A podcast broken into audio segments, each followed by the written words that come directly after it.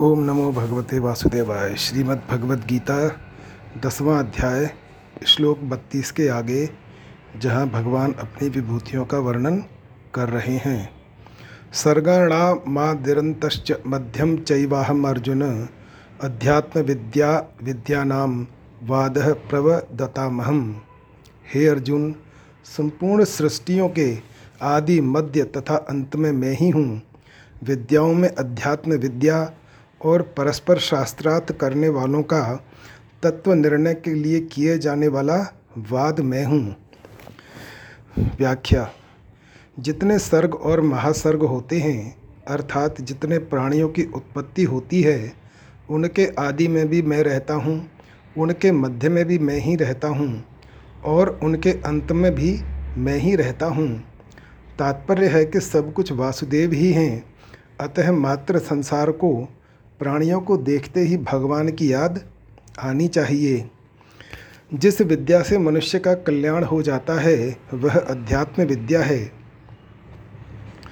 दूसरी सांसारिक कितनी ही विद्याएँ पढ़ लेने पर भी पढ़ना बाकी ही रहता है, परंतु इस अध्यात्म विद्या को प्राप्त होने पर पढ़ना अर्थात जानना बाकी नहीं रहता, इसलिए भगवान ने इसको अपनी विभूति बताया है। अध्यात्म विद्या और राज विद्या इन दोनों में अंतर है। अध्यात्म विद्या में निर्गुण स्वरूप की मुख्यता है और राज विद्या में सगुण स्वरूप की मुख्यता है।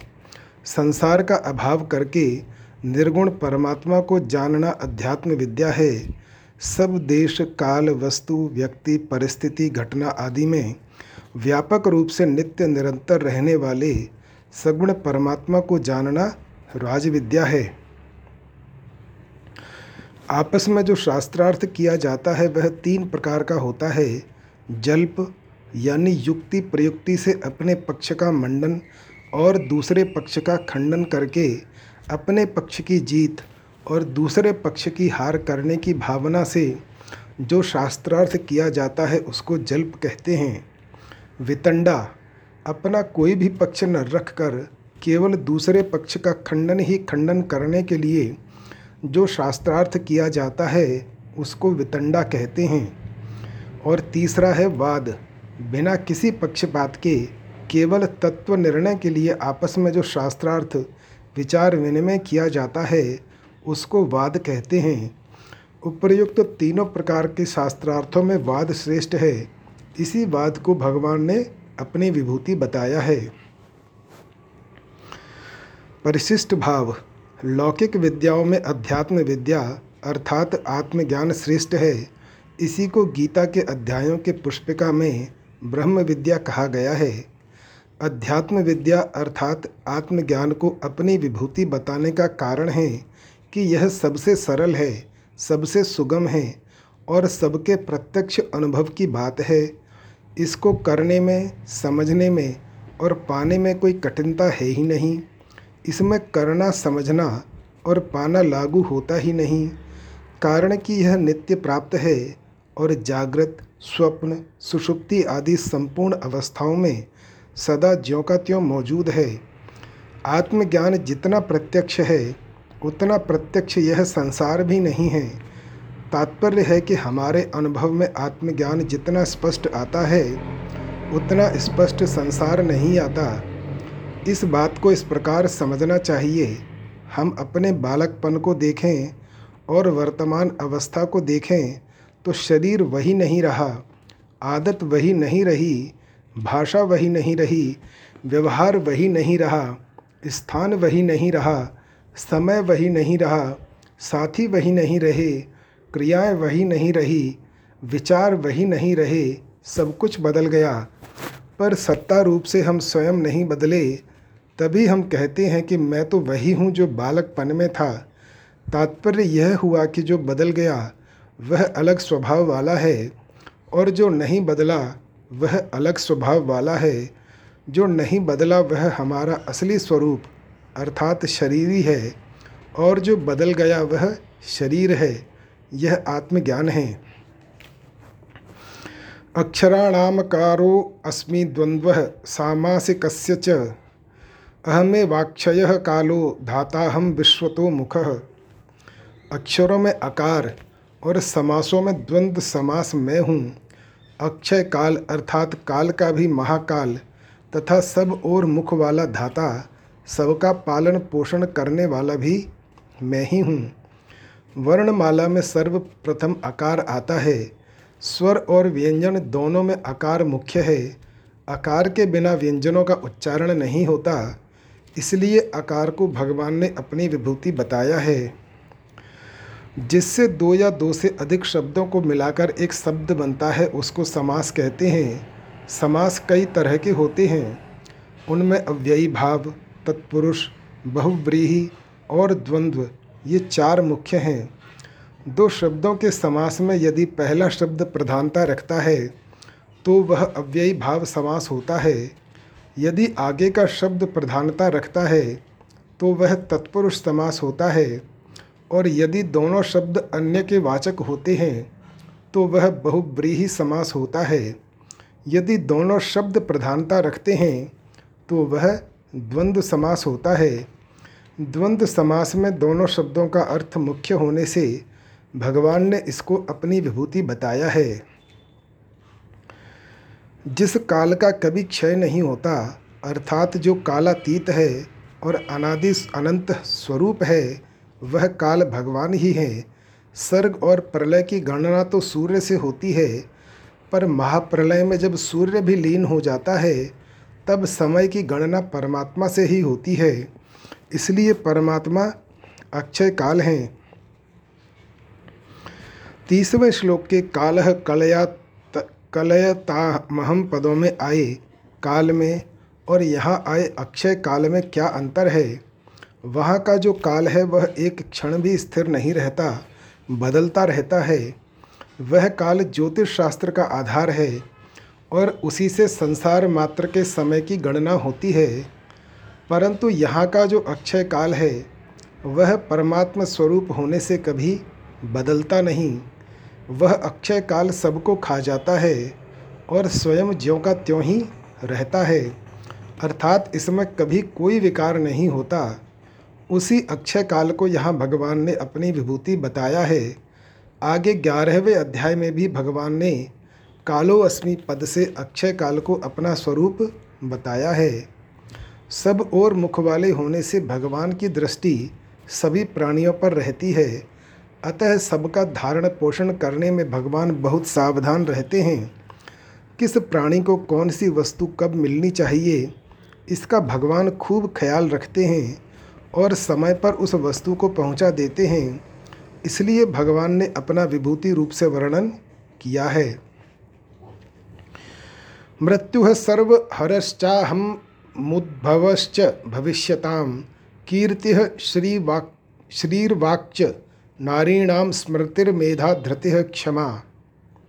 सबका हरण करने वाली मृत्यु और भविष्य में उत्पन्न होने वाला मैं हूँ तथा स्त्री जाति में कीर्ति, श्री, वाक, वाणी, स्मृति, मेधा, धृति और क्षमा में हूँ। मृत्यु में हरण करने की ऐसी विलक्षण सामर्थ्य है कि मृत्यु के बाद यहाँ की स्मृति तक नहीं रहती, सब कुछ अपहृत हो जाता है वास्तव में यह सामर्थ्य मृत्यु की नहीं है, प्रत्युत परमात्मा की है। अगर संपूर्ण का हरण करने की, विस्मृत करने की, भगवत प्रदत्त सामर्थ्य मृत्यु में होती तो अपने पंथ के संबंध को लेकर जैसी चिंता इस जन्म में मनुष्य को होती है, वैसी ही चिंता पिछले जन्म के संबंध को लेकर भी होती। मनुष्य न जाने कितने जन्म ले चुका है। अगर उन जन्मों की याद रहती तो मनुष्यों की चिंताओं का, उसके मोह का कभी अंत आता ही नहीं। परंतु मृत्यु के द्वारा विस्मृति होने से, पूर्व जन्मों के कुटुंब संपत्ति आदि की चिंता नहीं होती। इस तरह मृत्यु में जो चिंता, मोह मिटाने की सामर्थ्य है, वह सब भगवान की ही है। जैसे पूर्व श्लोक में भगवान ने बताया कि सबका धारण पोषण करने वाला मैं ही हूँ, वैसे ही यहाँ बताते हैं कि सब उत्पन्न होने वालों की उत्पत्ति का हेतु भी मैं ही हूँ। तात्पर्य है कि संसार की उत्पत्ति, स्थिति और प्रलय करने वाला मैं ही हूँ। कीर्ति, श्री, वाक, स्मृति, मेधा, धृति और क्षमा ये सातों संसार भर की स्त्रियों में श्रेष्ठ मानी गई हैं। इनमें से कीर्ति, स्मृति, मेधा, धृति और क्षमा, ये पाँच प्रजापति दक्ष की कन्याएँ हैं। श्री महर्षि भृगु की कन्या हैं और वाक ब्रह्मा जी की कन्या हैं। ये सातों स्त्रीवाचक नाम वाले गुण भी संसार में प्रसिद्ध हैं। सद्गुणों को लेकर संसार में जो प्रसिद्धि है, प्रतिष्ठा है, उसे कीर्ति कहते हैं। स्थावर और जंगम यह दो प्रकार का ऐश्वर्य होता है। ज़मीन, मकान, धन संपत्ति आदि स्थावर ऐश्वर्य हैं और गाय, भैंस घोड़ा, ऊँट, हाथी आदि जंगम ऐश्वर्य हैं। इन दोनों ऐश्वर्यों को श्री कहते हैं। जिस वाणी को धारण करने से संसार में यश प्रतिष्ठा होती है और जिससे मनुष्य पंडित विद्वान कहलाता है, उसे वाक कहते हैं। पुरानी सुनी समझी बात की, फिर याद आने का नाम स्मृति है। बुद्धि की जो स्थायी रूप से धारण करने की शक्ति है, अर्थात जिस शक्ति से विद्या ठीक तरह से याद रहती है, उस शक्ति का नाम मेधा है। मनुष्य को अपने सिद्धांत, मान्यता आदि पर डटे रखने तथा उनसे विचलित न होने देने की शक्ति का नाम धृति है। दूसरा बिना कोई कारण अपराध कर दे तो अपने में दंड देने की शक्ति होने पर भी उसे दंड न देना और उसे लोक परलोक में कहीं भी उस अपराध का दंड न मिले। इस तरह का भाव रखते हुए उसे माफ़ कर देने का नाम क्षमा है। कीर्ति, श्री और वाक, ये तीन प्राणियों के बाहर प्रकट होने वाली विशेषताएँ हैं, तथा स्मृति, मेधा, धृति और क्षमा, ये चार प्राणियों के भीतर प्रकट होने वाली विशेषताएँ हैं। इन सातों विशेषताओं को भगवान ने अपनी विभूति बताया है। यहाँ जो विशेष गुणों को विभूति रूप से कहा है, उसका तात्पर्य केवल भगवान की तरफ़ लक्ष्य कराने में है। किसी व्यक्ति में ये गुण दिखाई दें तो उस व्यक्ति की विशेषता न मानकर भगवान की ही विशेषता माननी चाहिए और भगवान की ही याद आनी चाहिए। यदि ये गुण अपने में दिखाई दें तो इनको भगवान के ही मानना चाहिए। अपने नहीं, कारण कि यह देवी भगवान की संपत्ति है जो भगवान से ही प्रकट हुई है। इन गुणों को अपना मान लेने से अभिमान पैदा होता है, जिससे पतन हो जाता है, क्योंकि अभिमान संपूर्ण आसुरी संपत्ति का जनक है। साधकों को जिस किसी में जो कुछ विशेषता सामर्थ्य दिखे, उसे उस वस्तु व्यक्ति का न मानकर भगवान की ही मानना चाहिए। जैसे लोमश ऋषि के शाप से काक भुषुंडी ब्रह्मांड से ब्राह्मण से चांडाल पक्षी बन गए, पर उनको न भय हुआ, न किसी प्रकार की दीनता आई और न कोई विचार ही हुआ। प्रत्युत उनको प्रसन्नता ही हुई, कारण कि उन्होंने इसमें ऋषि का दोष न मानकर भगवान की प्रेरणा ही मानी। सुनु खगेश नहीं कछु ऋषि दूषण और प्रेरक रघुवंश विभूषण। ऐसे ही मनुष्य सब वस्तु, व्यक्ति, घटना, परिस्थिति आदि के मूल में भगवान को देखने लगे तो हर समय आनंद ही आनंद रहेगा। बृहत साम तथा साम नाम गायत्री छंद सामहम मासा नाम मार्गशीर्षो अहम ऋतु नाम कुसुमाकर। गाई जाने वाली श्रुतियों में बृहत साम और सब छंदों में गायत्री छंद में हूँ। बारह महीनों में मार्गशीर्ष और छह ऋतुओं में वसंत में हूँ। व्याख्या, सामवेद में बृहत साम नामक एक गीत है। उसके द्वारा इंद्र रूप परमेश्वर की स्तुति की गई है। अति रात्र याग में यह एक पृष्ठ स्तोत्र है। सामवेद में सबसे श्रेष्ठ होने से इस बृहत साम को भगवान ने अपनी विभूति बताया है। वेदों की जितनी छंदोबद्ध रचाएँ हैं, उनमें गायत्री की मुख्यता है। गायत्री को वेद जननी कहते हैं, क्योंकि इसी से वेद प्रकट हुए हैं। स्मृतियों और शास्त्रों में गायत्री की बड़ी भारी महिमा गाई गई है। गायत्री में स्वरूप, प्रार्थना और ध्यान तीनों परमात्मा के ही होने से इससे परमात्म तत्व की प्राप्ति होती है। इसलिए भगवान ने गायत्री को अपनी विभूति बताया है। जिस अन्न से संपूर्ण प्रजा जीवित रहती है, उस वर्षा से होने वाले अन्न की उत्पत्ति मार्ग शीर्ष महीने में होती है। इस महीने में नए अन्न से यज्ञ भी किया जाता है। महाभारत काल में यह नया वर्ष मार्ग शीर्ष से ही आरंभ होता था। इसलिए इन विशेषताओं के कारण भगवान ने मार्ग शीर्ष को अपनी विभूति बताया है। बसंत ऋतु में बिना वर्षा के ही वृक्ष, लता आदि पत्र पुष्पों से युक्त हो जाते हैं। इस ऋतु में न अधिक गर्मी रहती है और न अधिक सर्दी, इसलिए भगवान ने बसंत ऋतु को अपनी विभूति कहा है। इन सब विभूतियों में जो महत्ता विशेषता दिखती है, वह केवल भगवान की ही है, अतः चिंतन केवल भगवान का ही होना चाहिए। द्यूतं छलयतामस्मि, तेजस्तेजस्वी नामहम जयो अस्मि, व्यवसायो अस्मि सत्वम सत्ववतामहम छल करने वालों में जुआ और तेजस्वियों में तेज में हूँ, जीतने वालों की विजय में हूँ, निश्चय करने वालों का निश्चय और सात्विक मनुष्यों का सात्विक भाव भी मैं ही हूँ। छल करके दूसरों के राज्य वैभव, धन संपत्ति आदि का अपहरण करने की विशेष सामर्थ्य रखने वाली जो विद्या है, उसको जुआ कहते हैं। इस जुए को भगवान ने अपनी विभूति बताया है। शंका, यहाँ भगवान ने छल करने वाले में जुए को अपनी विभूति बताया है। तो फिर इसके खेलने में क्या दोष है?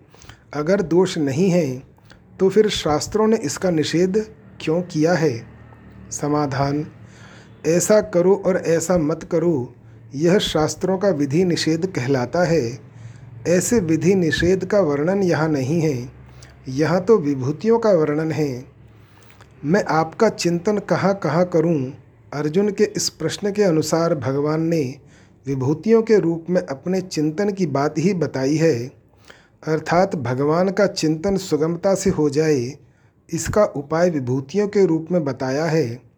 अतः जिस समुदाय में मनुष्य रहता है, उस समुदाय में जहाँ दृष्टि पड़े, वहाँ संसार को न देखकर भगवान को ही देखें, क्योंकि भगवान कहते हैं कि यह संपूर्ण जगत मेरे से व्याप्त है।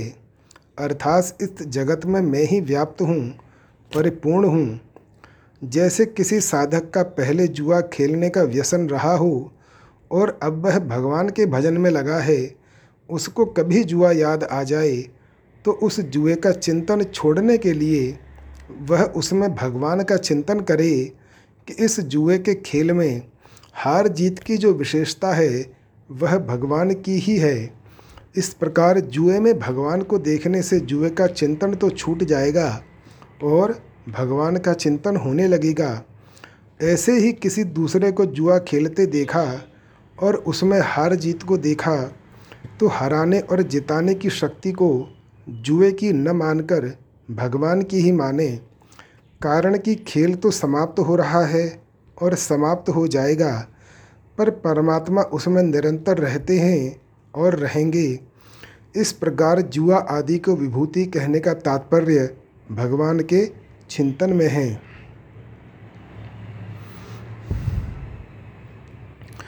जीव स्वयं साक्षात परमात्मा का अंश है, पर इसने भूल से असत शरीर संसार के साथ अपना संबंध मान लिया है। अगर यह संसार में दिखने वाली महत्ता, विशेषता, शोभा आदि को परमात्मा की ही मानकर परमात्मा का चिंतन करेगा तो यह परमात्मा की तरफ़ जाएगा। अर्थात इसका उद्धार हो जाएगा। और अगर महत्ता, विशेषता, शोभा आदि को संसार की मानकर संसार का चिंतन करेगा तो यह संसार की तरफ़ जाएगा, अर्थात इसका पतन हो जाएगा। इसलिए परमात्मा का चिंतन करते हुए, परमात्मा को तत्व से जानने के उद्देश्य से ही इन विभूतियों का वर्णन किया गया है। महापुरुषों के उस दैवी संपत्ति प्रभाव वाले प्रभाव का नाम तेज है, जिसके सामने पापी पुरुष भी पाप करने में हिचकिचाते हैं, इस तेज को भगवान ने अपनी विभूति बताया है। विजय प्रत्येक प्राणी को प्रिय लगती है, विजय की यह विशेषता भगवान की है, इसलिए विजय को भगवान ने अपनी विभूति बताया है। अपने मन के अनुसार, अपनी विजय होने से जो सुख होता है उसका उपभोग न करके उसमें भगवत बुद्धि करनी चाहिए कि विजय रूप से भगवान आए हैं। व्यवसाय नाम एक निश्चय का है।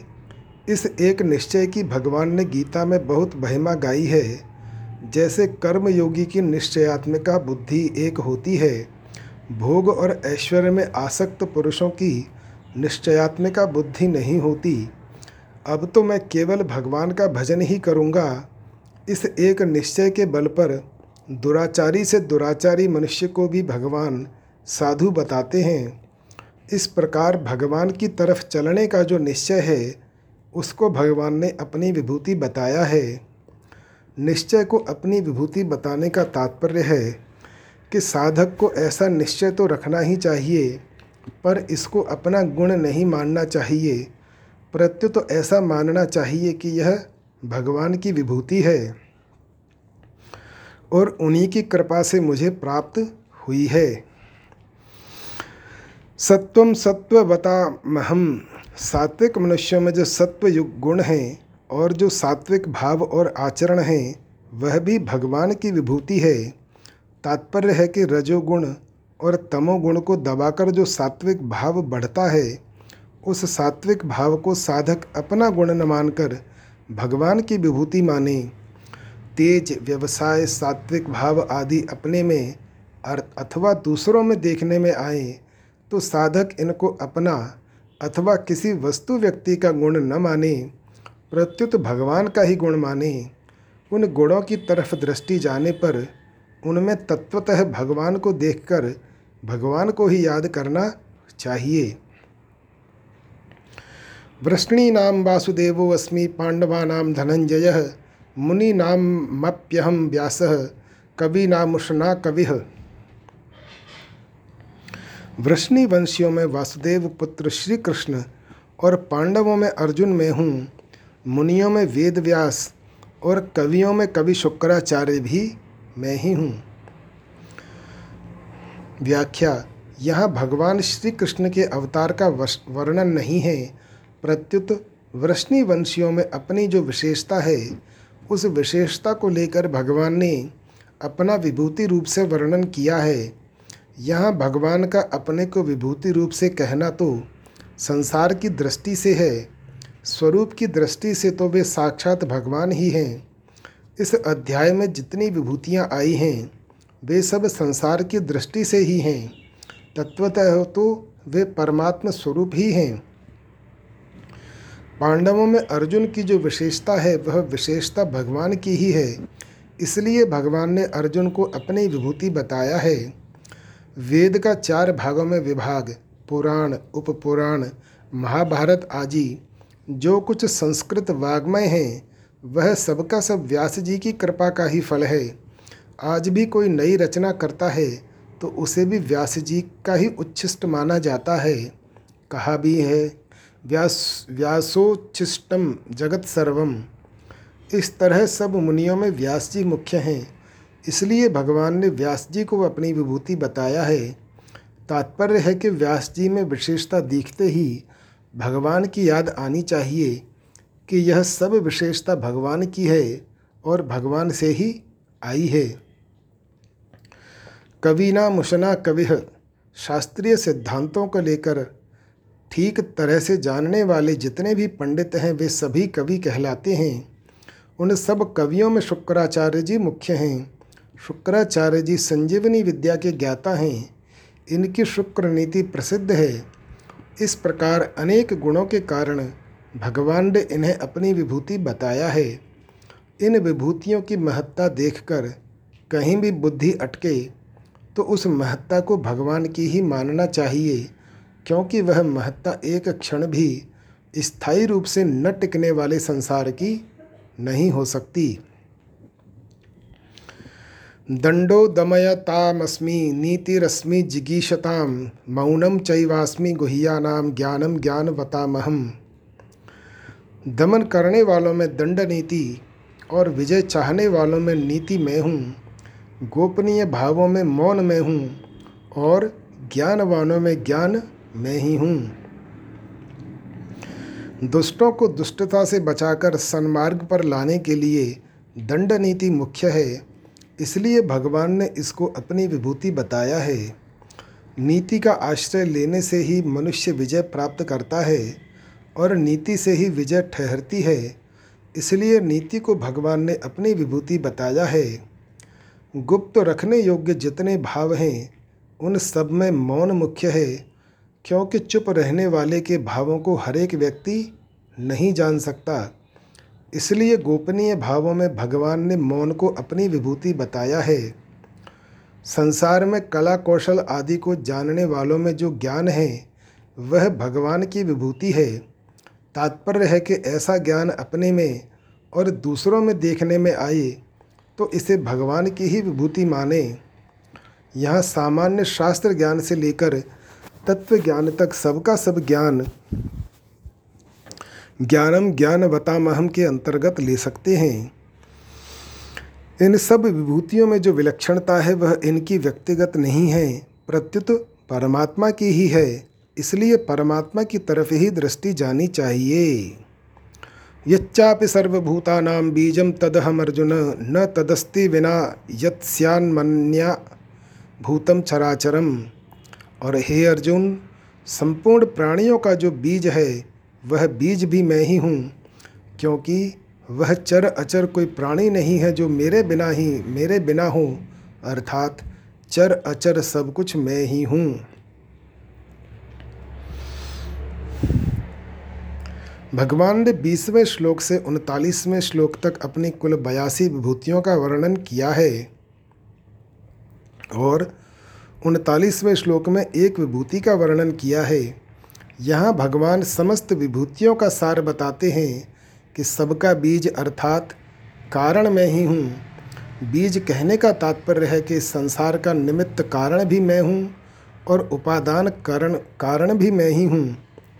अर्थात संसार को बनाने वाला भी मैं हूँ और संसार रूप से बनने वाला भी मैं हूँ। भगवान ने सातवें अध्याय के दसवें श्लोक में अपने को सनातन बीज, नवें अध्याय के अठारहवें श्लोक में अव्यय बीज और यहाँ केवल बीज बताया है, इसका तात्पर्य है कि मैं ज्यों का त्यों रहता हुआ ही संसार रूप से प्रकट हो जाता हूँ और संसार रूप से प्रकट होने पर भी मैं उसमें ज्यों का त्यों व्यापक रहता हूँ। संसार में जड़ चेतन, स्थावर जंगम चर अचर आदि जो कुछ भी देखने में आता है वह सब मेरे बिना नहीं हो सकता। सब मेरे से ही होते हैं अर्थात सब कुछ मैं ही मैं हूँ। इस वास्तविक मूल तत्व को जानकर साधक की इंद्रियाँ, मन बुद्धि जहाँ कहीं जाएँ अथवा मन बुद्धि में संसार की जो कुछ बात याद आए उन सबको भगवान का ही स्वरूप माने ऐसा मानने से साधक को भगवान का ही चिंतन होगा, दूसरे का नहीं, क्योंकि तत्व से भगवान के सिवाय दूसरा कोई है ही नहीं। यहाँ भगवान ने कहा है कि मेरे सिवाय चर अचर कुछ नहीं है, अर्थात सब कुछ मैं ही हूँ। और अठारहवें अध्याय के चालीसवें श्लोक में कहा है कि सत्व, रज और तम, इन तीनों गुणों के सिवाय कुछ नहीं है, अर्थात सब गुणों का ही कार्य है। इस भेद का तात्पर्य है कि यहाँ भक्ति योग का प्रकरण है। इस प्रकरण में अर्जुन ने प्रश्न किया है कि मैं आपका कहाँ कहाँ चिंतन करूँ? इसलिए उत्तर में भगवान ने कहा कि तेरे मन में जिस जिसका चिंतन होता है, वह सब मैं ही हूँ। परंतु वहाँ सांख्य योग का प्रकरण है। सांख्य योग में प्रकृति और पुरुष दोनों के विवेक की तथा प्रकृति से संबंध विच्छेद करने की प्रधानता है। प्रकृति का कार्य होने मात्र से सृष्टि त्रिगुणमयी है, इसलिए वहाँ तीनों गुणों से रहित कोई बात नहीं है, ऐसा कहा गया है। इदम गुणमयम विद्धि त्रिविधम मायया कृतम। यच्च सर्व दृश्यते, श्रूयते अपि वा अंतर्बहिश्च तत्सर्व व्याप्य नारायण स्थितः। यह जो कुछ भी जगत देखने तथा सुनने में आता है, इस सबको बाहर और भीतर से व्याप्त करके भगवान नारायण स्थित हैं। विशेष बात, भगवान ने अहम आत्मा गुडाकेश से लेकर बीजम तदहम अर्जुन तक जो बयासी विभूतियाँ कही हैं, उनका तात्पर्य छोटा, बड़ा, उत्तम, मध्यम, अधम बताने में नहीं है। प्रत्युत यह बताने में है कि कोई भी वस्तु, व्यक्ति, घटना, परिस्थिति आदि सामने आए तो उसमें भगवान का ही चिंतन होना चाहिए। कारण कि मूल में अर्जुन का प्रश्न यही था कि आपका चिंतन करता हुआ मैं आपको कैसे जानूं और किन किन भावों में मैं आपका चिंतन करूँ? उस प्रश्न के उत्तर में चिंतन करने के लिए ही भगवान ने अपनी विभूतियों का संक्षिप्त रूप से वर्णन किया है।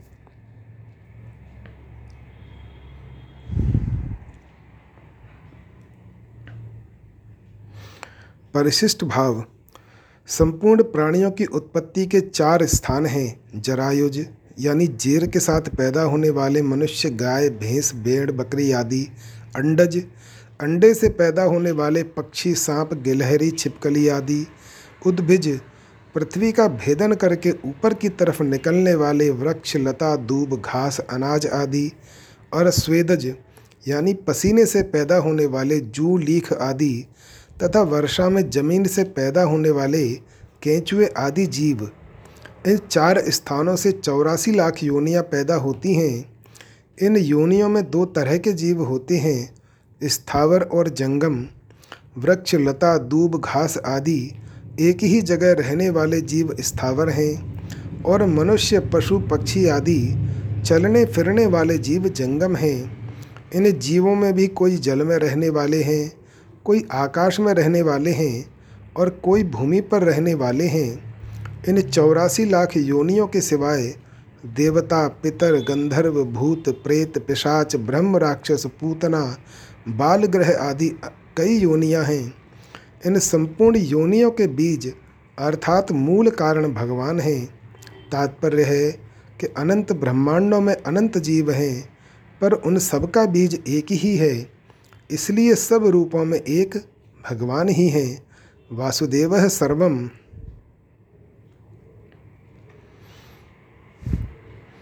अब आगे के श्लोक में भगवान अपनी दिव्य विभूतियों के कथन का उपसंहार करते हैं। नान्तो अस्ति मम दिव्यानाम विभूति नाम परंतप एष तुद्येशतः प्रोक्तो विभूतेह विस्तरो मया। हे परंतप अर्जुन, मेरी दिव्य विभूतियों का अंत नहीं है। मैंने तुम्हारे सामने अपनी विभूतियों का जो विस्तार कहा है, यह तो केवल संक्षेप से नाम मात्र के लिए कहा है।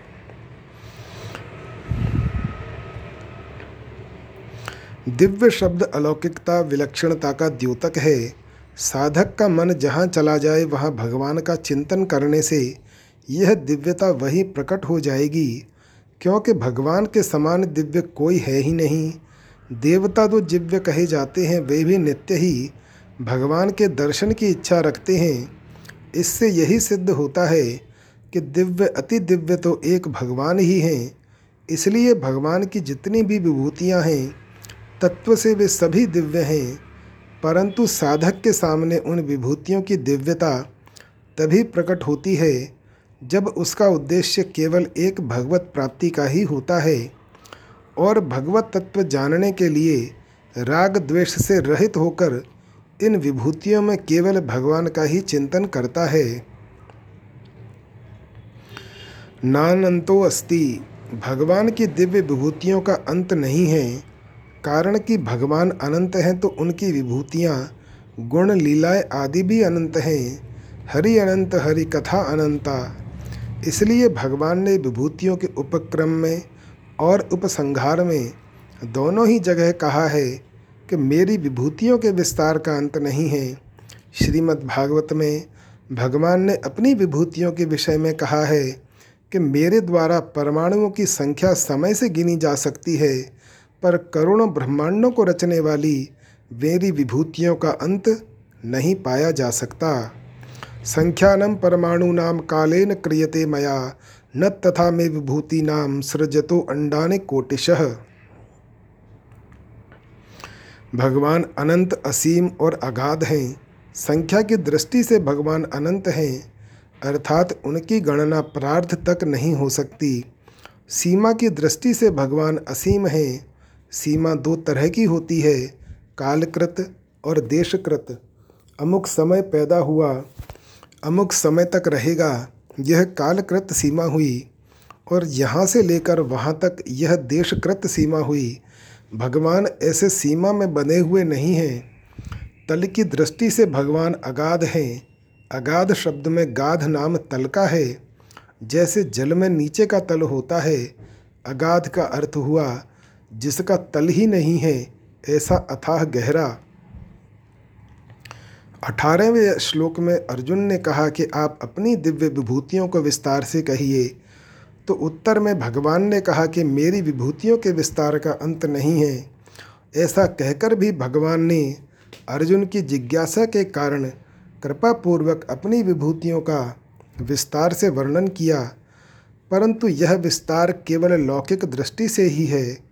इसलिए भगवान यहाँ कह रहे हैं कि मैंने यहाँ जो विभूतियों का विस्तार किया है, वह विस्तार केवल तेरी दृष्टि से ही है। मेरी दृष्टि से तो यह विस्तार भी वास्तव में बहुत ही संक्षेप से नाम मात्र का है, क्योंकि मेरी विभूतियों का वर्णन नहीं है।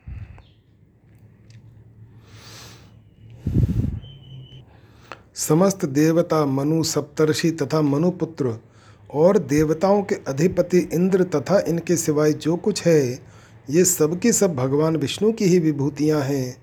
नरेश्व भीक्षणम मद्भावम पुंसो, भावयतो अचिरात, स्पर्धा सूया तिरस्कारा साहंकारा वयंती ही। जब भक्त का संपूर्ण स्त्री पुरुषों में निरंतर मेरा ही भाव हो जाता है, अर्थात उनमें मुझे ही देखता है, तब शीघ्र ही उसके चित्त से ईर्ष्या दोष दृष्टि तिरस्कार आदि दोष अहंकार सहित सर्वथा दूर हो जाते हैं। संसार की सत्ता, महत्ता और संबंध ही मनुष्य को बांधने वाला है। इसलिए संसार में जहाँ मनुष्य का ज़्यादा आकर्षण होता है, वहाँ उसकी भोग बुद्धि न होकर भगवत बुद्धि हो जाएगी।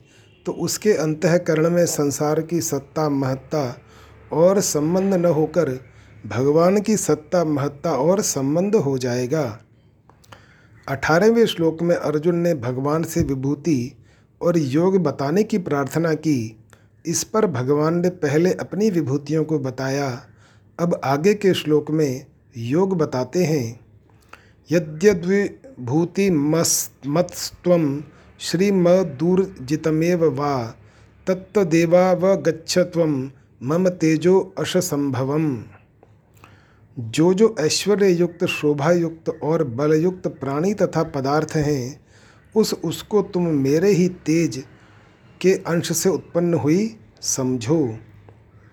संसार मात्र में जिस किसी सजीव, निर्जीव वस्तु, व्यक्ति, घटना, परिस्थिति, गुण, भाव, क्रिया आदि में जो कुछ ऐश्वर्य दिखे, शोभा या सौंदर्य दिखे, बलवत्ता दिखे तथा जो कुछ भी विशेषता, विलक्षणता, योग्यता दिखे, उन सबको मेरे तेज के किसी एक अंश से उत्पन्न हुई जानो।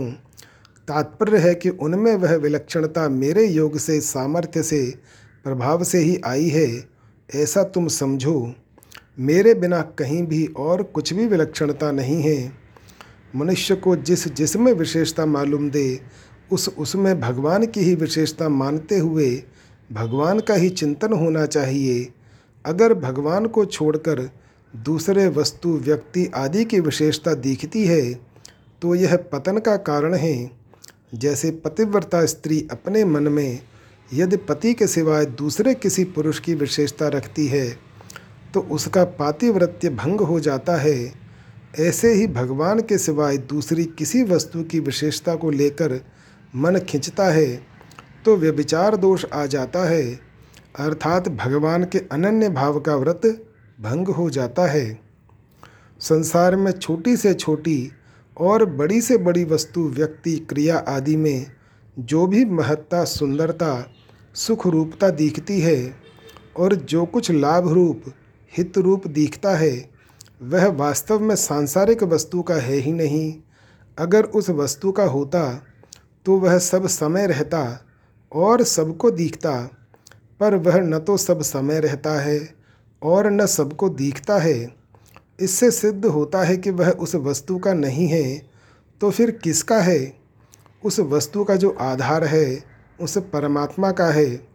उस परमात्मा की झलक ही उस वस्तु में सुंदरता सुख रूपता आदि रूपों से दिखती है। परंतु जब मनुष्य की वृत्ति परमात्मा की महिमा की तरफ़ न जाकर उस वस्तु की तरफ़ ही जाती है तब वह संसार में फंस जाता है। संसार में फंसने पर उसको न तो कुछ मिलता है और न उसकी तृप्ति ही होती है। इसमें सुख नहीं है। इससे तृप्ति नहीं होती। इतना अनुभव होने पर भी मनुष्य का वस्तु आदि में सुख रूपता का वहम मिटता नहीं। मनुष्य को सावधानी के साथ विचार पूर्वक देखना चाहिए कि प्रतिक्षण मिटने वाली वस्तु में जो सुख दिखता है वह उसका कैसे हो सकता है? वह वस्तु प्रतिक्षण नष्ट हो रही है। तो उसमें दिखने वाली महत्ता, सुंदरता उस वस्तु की कैसे हो सकती है? जैसे बिजली के संबंध से रेडियो बोलता है तो मनुष्य राज़ी होता है कि देखो इस यंत्र से कैसी आवाज़ आ रही है। पर वास्तव में उस रेडियो में जो कुछ शक्ति है, वह सब बिजली की ही है। बिजली से संबंध न होने पर केवल यंत्र से आवाज़ नहीं निकाली जा सकती। अनजान व्यक्ति तो उस शक्ति को यंत्र की ही मान लेता है, पर जानकार व्यक्ति उस शक्ति को बिजली की ही मानता है। ऐसे ही किसी वस्तु, व्यक्ति, पदार्थ, क्रिया आदि में जो कुछ विशेषता दिखती है, उसको अनजान मनुष्य तो उस वस्तु की, व्यक्ति आदि की ही मान लेता है, पर जानकार मनुष्य उस विशेषता को भगवान की ही मानता है। इसी अध्याय के आठवें श्लोक में भगवान ने कहा है कि सब मेरे से ही पैदा होते हैं और सब में मेरी ही शक्ति है।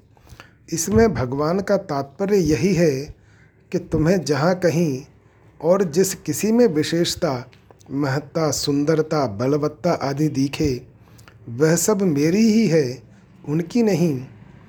एक वैश्य बड़े सुंदर स्वरों में गाना गा रही थी तो उसको सुनकर एक संत मस्त हो गए कि देखो ठाकुर जी ने कैसा कंठ दिया है, कितनी सुंदर आवाज़ दी है। तो संत की दृष्टि वैश्या पर नहीं गई, प्रत्युत भगवान पर गई कि इसके कंठ में जो आकर्षण है, मिठास है, वह भगवान की है। ऐसे ही कोई फूल दिखे तो राज़ी हो जाए कि वाह वाह भगवान ने इसमें कैसी सुंदरता भरी है। कोई किसी को बढ़िया पढ़ा रहा है तो बढ़िया पढ़ाने की शक्ति भगवान की है, पढ़ाने वाले की नहीं। देवताओं को बृहस्पति प्रिय लगते हैं, रघुवंशियों को वशिष्ठ जी प्रिय लगते हैं। किसी को सिंह में विशेषता दिखती है, किसी को रुपए बहुत प्यारे लगते हैं। तो उनमें जिस शक्ति, महत्ता, विशेषता आदि को लेकर आकर्षण, प्रियता, खिंचाव हो रहा है, वह शक्ति, महत्ता आदि भगवान की ही है। उनकी अपनी नहीं, इस तरह जिस किसी में जहाँ कहीं विशेषता दिखे, वह भगवान की ही दिखनी चाहिए। इसलिए भगवान ने अनेक तरह की विभूतियाँ बताई हैं। इसका तात्पर्य है कि उन विभूतियों में श्रद्धा रुचि के भेद से आकर्षण हरेक का अलग अलग होगा। एक समान सबको विभूतियाँ अच्छी नहीं लगेंगी, पर उन सब में शक्ति भगवान की है। यद्यपि जिस किसी में जो कुछ भी विशेषता है, वह परमात्मा की है। तथापि जिनसे हमें लाभ हुआ है, अथवा हो रहा है, उनके हम ज़रूर कृतज्ञ बने, उनकी सेवा करें। परंतु उनकी व्यक्तिगत विशेषता मानकर वहाँ फंसने जाएँ, यह सावधानी रखें। परिशिष्ट भाव। पहले कही गई विभूतियों के सिवाय भी साधक को स्वतः जिस जिसमें व्यक्तिगत आकर्षण दिखता है, वहाँ वहाँ भगवान को ही देखना चाहिए। अर्थात वह विशेषता भगवान की ही है, ऐसा दृढ़ता से धारण कर लेना चाहिए। भगवत बुद्धि की दृढ़ता होने से संसार लुप्त हो जाएगा। जैसे सोने के गहनों में सोना बुद्धि होने से गहने लुप्त हो जाते हैं, खांड के खिलौनों में खांड बुद्धि होने से खिलौने लुप्त हो जाते हैं। कारण कि वास्तव में संसार है नहीं केवल जीव ने ही अपने राग द्वेष से संसार को धारण कर रखा है। यदम धार्यते जगत। सार बात यह है कि किसी भी तरह साधक को अंत में वासुदेव सर्वम सब कुछ भगवान ही है में पहुँचना है। इसीलिए भगवान ने अरुंधति न्याय से वासुदेव सर्वम का अनुभव कराने के लिए ही विभूतियों का वर्णन किया है। क्योंकि विभूतियों में भगवान को देखने से फिर सब जगह भगवान दिखने लग जाएँगे। अर्थात वस्तु रूप से आकर्षण न रखकर भगवत रूप से आकर्षण हो जाएगा। मनुष्य में जो कुछ भी विशेषता, विलक्षणता आती है, वह सब वास्तव में भगवान से ही आती है। अगर भगवान में विशेषता, विलक्षणता न होती तो वह मनुष्य में कैसे आती? जो चीज़ अंशी में नहीं है, वह अंश में कैसे आ सकती है? मनुष्य से यही भूल होती है। कि वह उस विशेषता को अपनी विशेषता मानकर अभिमान कर लेता है और जहाँ से वह विशेषता आई है, उस तरफ़ ख्याल करता ही नहीं। सृष्टि की प्रत्येक वस्तु, व्यक्ति आदि प्रतिक्षण नाश की ओर जा रहे हैं। हम जिस वस्तु, व्यक्ति आदि में सुंदरता, बलवत्ता आदि विशेषता देखते हैं, वे एक दिन नष्ट हो जाते हैं। अतः सृष्टि की प्रत्येक वस्तु मानो यह क्रियात्मक उपदेश दे रही है कि मेरी तरफ़ मत देखो, मैं तो रहूँगी नहीं, मेरे को बनाने वाले और बनने वाले की तरफ़ देखो। मेरे में जो सुंदरता, सामर्थ्य, विलक्षणता आदि दिख रही है, यह मेरी नहीं है, प्रत्युत उसकी है। ऐसा जान लेने पर फिर वस्तु, व्यक्ति आदि में हमारा आकर्षण नहीं रहेगा और प्रत्येक वस्तु, व्यक्ति आदि में भगवान के ही दर्शन होंगे। ऐसा होने पर फिर भोग नहीं होगा। प्रत्युत स्वतः योग हो जाएगा। परमात्मा संपूर्ण शक्तियों, कलाओं, विद्याओं आदि के विलक्षण भंडार हैं। शक्तियाँ जड़ प्रकृति में नहीं रह सकती। प्रत्युत चिन्मय परमात्म तत्व में ही रह सकती हैं। जिस ज्ञान से क्रिया हो रही है, वह ज्ञान जड़ में कैसे रह सकता है? अगर ऐसा माने कि सब शक्तियाँ प्रकृति में ही हैं तो भी यह मानना पड़ेगा कि उन शक्तियों का प्राकट्य और उपयोग करने की योग्यता प्रकृति में नहीं है। जैसे कंप्यूटर जड़ होते हुए भी अनेक चमत्कारिक कार्य करता है, पर उसका निर्माण और संचालन करने वाला चेतन मनुष्य है। मनुष्य के द्वारा निर्मित, शिक्षित तथा संचालित हुए बिना वह कार्य नहीं कर सकता। कंप्यूटर स्वतः सिद्ध नहीं है, प्रत्युत बनाया हुआ है, जबकि परमात्मा स्वतः सिद्ध है। अगर परमात्मा में विशेषता न होती तो वह संसार में कैसे आती? जो विशेषता बीज में होती है, वही वृक्ष में भी होती है। जो विशेषता बीज में नहीं है, वह वृक्ष में कैसे आएगी? उसी परमात्मा की कवित्व शक्ति कवि में आती है, उसी की वक्तत्व शक्ति वक्ता में आती है। उसी की लेखन शक्ति लेखक में आती है, उसी की दातृत्व शक्ति दाता में आती है, मुक्ति, ज्ञान, प्रेम आदि सब कुछ उस परमात्मा का ही दिया हुआ है। यह प्रकृति का कार्य नहीं है। अगर मैं मुक्त स्वरूप हूँ, यह बात सच्ची है तो फिर बंधन कहाँ से आया, कैसे आया, कब आया और क्यों आया? अगर मैं ज्ञान स्वरूप हूँ, यह बात सच्ची है तो फिर अज्ञान कहाँ से आया? कैसे आया, कब आया और क्यों आया, सूर्य में अमावस की रात कैसे आ सकती है? वास्तव में ज्ञान है तो परमात्मा का, पर मान लिया अपना, तभी अज्ञान आया है।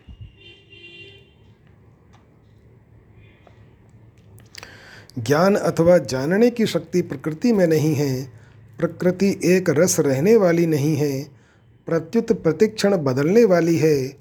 अगर प्रकृति में ज्ञान होगा तो वह ज्ञान भी एक रस न रहकर बदलने वाला हो जाएगा।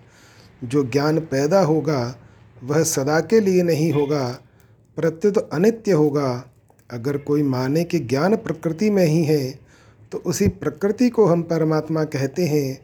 केवल शब्दों में फ़र्क है। तात्पर्य यह हुआ कि ज्ञान प्रकृति में नहीं है। अगर है तो वही परमात्मा है। मैं ज्ञान स्वरूप हूँ, ज्ञान मेरा है, यह मेरा और मैं, अहंता ममता ही अज्ञान है। जिससे मुक्ति, ज्ञान, प्रेम आदि मिले हैं। मैं अरु मोर तोर ते माया, जही बस कीन है जीव निकाया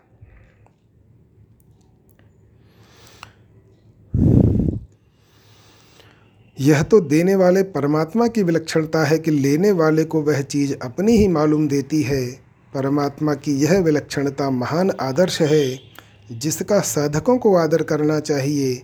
मनुष्य से यह बहुत बड़ी भूल होती है कि वह मिली हुई वस्तु को तो अपनी मान लेता है, पर जहाँ से वह मिली है, उस देने वाले की तरफ़ उसकी दृष्टि जाती ही नहीं। वह मिली हुई वस्तु को तो देखता है, पर देने वाले को नहीं देखता। कार्य को तो देखता है, पर जिसकी शक्ति से कार्य हुआ उस कारण को देखता ही नहीं, वास्तव में वस्तु अपनी नहीं है, प्रत्युत देने वाला अपना है। भगवान की दी हुई सामर्थ्य से ही मनुष्य कर्मयोगी होता है।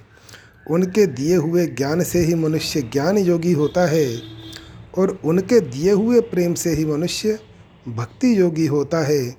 मनुष्य में जो भी विलक्षणता, विशेषता देखने में आती है, वह सब की सब उन्हीं की दी हुई है। सब कुछ देकर भी वे अपने को प्रकट नहीं करते, यह उनका स्वभाव है। यहाँ तक अर्जुन के प्रश्नों का उत्तर देकर अब भगवान अपनी तरफ़ से खास बात बताते हैं। अथवा बहुनैतेन किम ज्ञातेन तवा अर्जुन विष्टभ्याहमिदम कृत्स्न में कांशेन स्थितो जगत। अथवा हे अर्जुन, तुम्हें इस प्रकार बहुत सी बातें जानने की क्या आवश्यकता है? जब मैं अपने किसी एक अंश से इस संपूर्ण जगत को व्याप्त करके स्थित हूँ, अर्थात अनंत ब्रह्मांड मेरे किसी एक अंश में है। व्याख्या अथवा यह अव्यय पद देकर भगवान अर्जुन से मानो यह कह रहे हैं कि तुमने जो प्रश्न किया था, उसके अनुसार मैंने उत्तर दिया ही है। अब मैं अपनी तरफ़ से तेरे लिए एक विशेष महत्व की बात बताता हूँ। बहु नैतेन किम ज्ञातेन तवा अर्जुन, भैया अर्जुन, तुम्हें इस प्रकार बहुत सी बातें जानने की क्या ज़रूरत है? मैं घोड़ों की लगाम और चाबुक पकड़े बैठे तेरे सामने बैठा हूँ। दिखने में तो मैं छोटा सा दिखता हूँ, पर मेरे इस शरीर के किसी एक अंश में अनंत कोटि ब्रह्मांड महासर्ग और महाप्रलय दोनों अवस्थाओं में मेरे में स्थित हैं। उन सबको लेकर मैं तेरे सामने बैठा हूँ और तेरी आज्ञा का पालन करता हूँ। इसलिए जब मैं स्वयं तेरे सामने हूँ, तब तेरे लिए बहुत सी बातें जानने की क्या ज़रूरत है? मैं इस संपूर्ण जगत को एक अंश से व्याप्त करके स्थित हूँ। यह कहने का तात्पर्य है कि भगवान के किसी भी अंश में अनंत सृष्टियाँ विद्यमान हैं। रोम रोम प्रति लागे कोटि कोटि ब्रह्मांड। परंतु उन सृष्टियों से भगवान का कोई अंश भाग रुका नहीं है। अर्थात भगवान के किसी अंश में उन सब सृष्टियों के रहने पर भी वहाँ खाली जगह पड़ी है। जैसे प्रकृति का बहुत क्षुद्र अंश हमारी बुद्धि है। बुद्धि में कई भाषाओं का, कई लिपियों का, कई कलाओं का ज्ञान होने पर भी हम ऐसा नहीं कह सकते कि हमारी बुद्धि अनेक भाषाओं आदि के ज्ञान से भर गई है। अतः अब दूसरी भाषा लिपि आदि जानने के लिए जगह नहीं रही। तात्पर्य है कि बुद्धि में अनेक भाषाओं आदि का ज्ञान होने पर भी बुद्धि में जगह खाली ही रहती है और कितनी ही भाषाएँ आदि सीखने पर भी बुद्धि भर नहीं सकती। इस प्रकार जब प्रकृति का छोटा अंश बुद्धि भी अनेक भाषाओं आदि के ज्ञान से नहीं मर, भरती तो फिर प्रकृति से अतीत, अनंत असीम और अगाध, भगवान का कोई अंश अनंत सृष्टियों से कैसे भर सकता है? वह तो बुद्धि की अपेक्षा भी विशेष रूप से खाली ही रहता है। इस श्लोक का तात्पर्य है कि भगवान ही जगत रूप से स्थित हैं, क्योंकि व्याप्य और व्यापक, सूक्ष्म और महान, सत और असत दोनों भगवान ही हैं। भगवान अनंत हैं। इसलिए अनंत ब्रह्मांड उनके किसी एक अंश में स्थित हैं। एकांशेन स्थितो जगत। भगवान के कथन का तात्पर्य अपनी तरफ़ दृष्टि कराने में है कि सब कुछ तो मैं ही हूँ। मेरी तरफ़ देखने से फिर कोई भी विभूति बाकी नहीं रहेगी। जब संपूर्ण विभूतियों का आधार, आश्रय, प्रकाशक, बीज मैं तेरे सामने बैठा हूँ तो फिर विभूतियों का चिंतन करने की क्या ज़रूरत? ओम तत्सदिति श्रीमद् भगवत गीता सुपनिषु ब्रह्म विद्यायाम योग शास्त्रे श्री कृष्णार्जुन संवादे विभूति योगो नाम दशमो अध्याय। इस प्रकार ओम तत्सत इन भगवान नामों के उच्चारण पूर्वक ब्रह्म विद्या और योग शास्त्र में श्रीमद् भगवद गीतोपनिषद रूप श्री कृष्णार्जुन संवाद में विभूति योग नामक दसवां अध्याय पूर्ण हुआ। जय श्री राम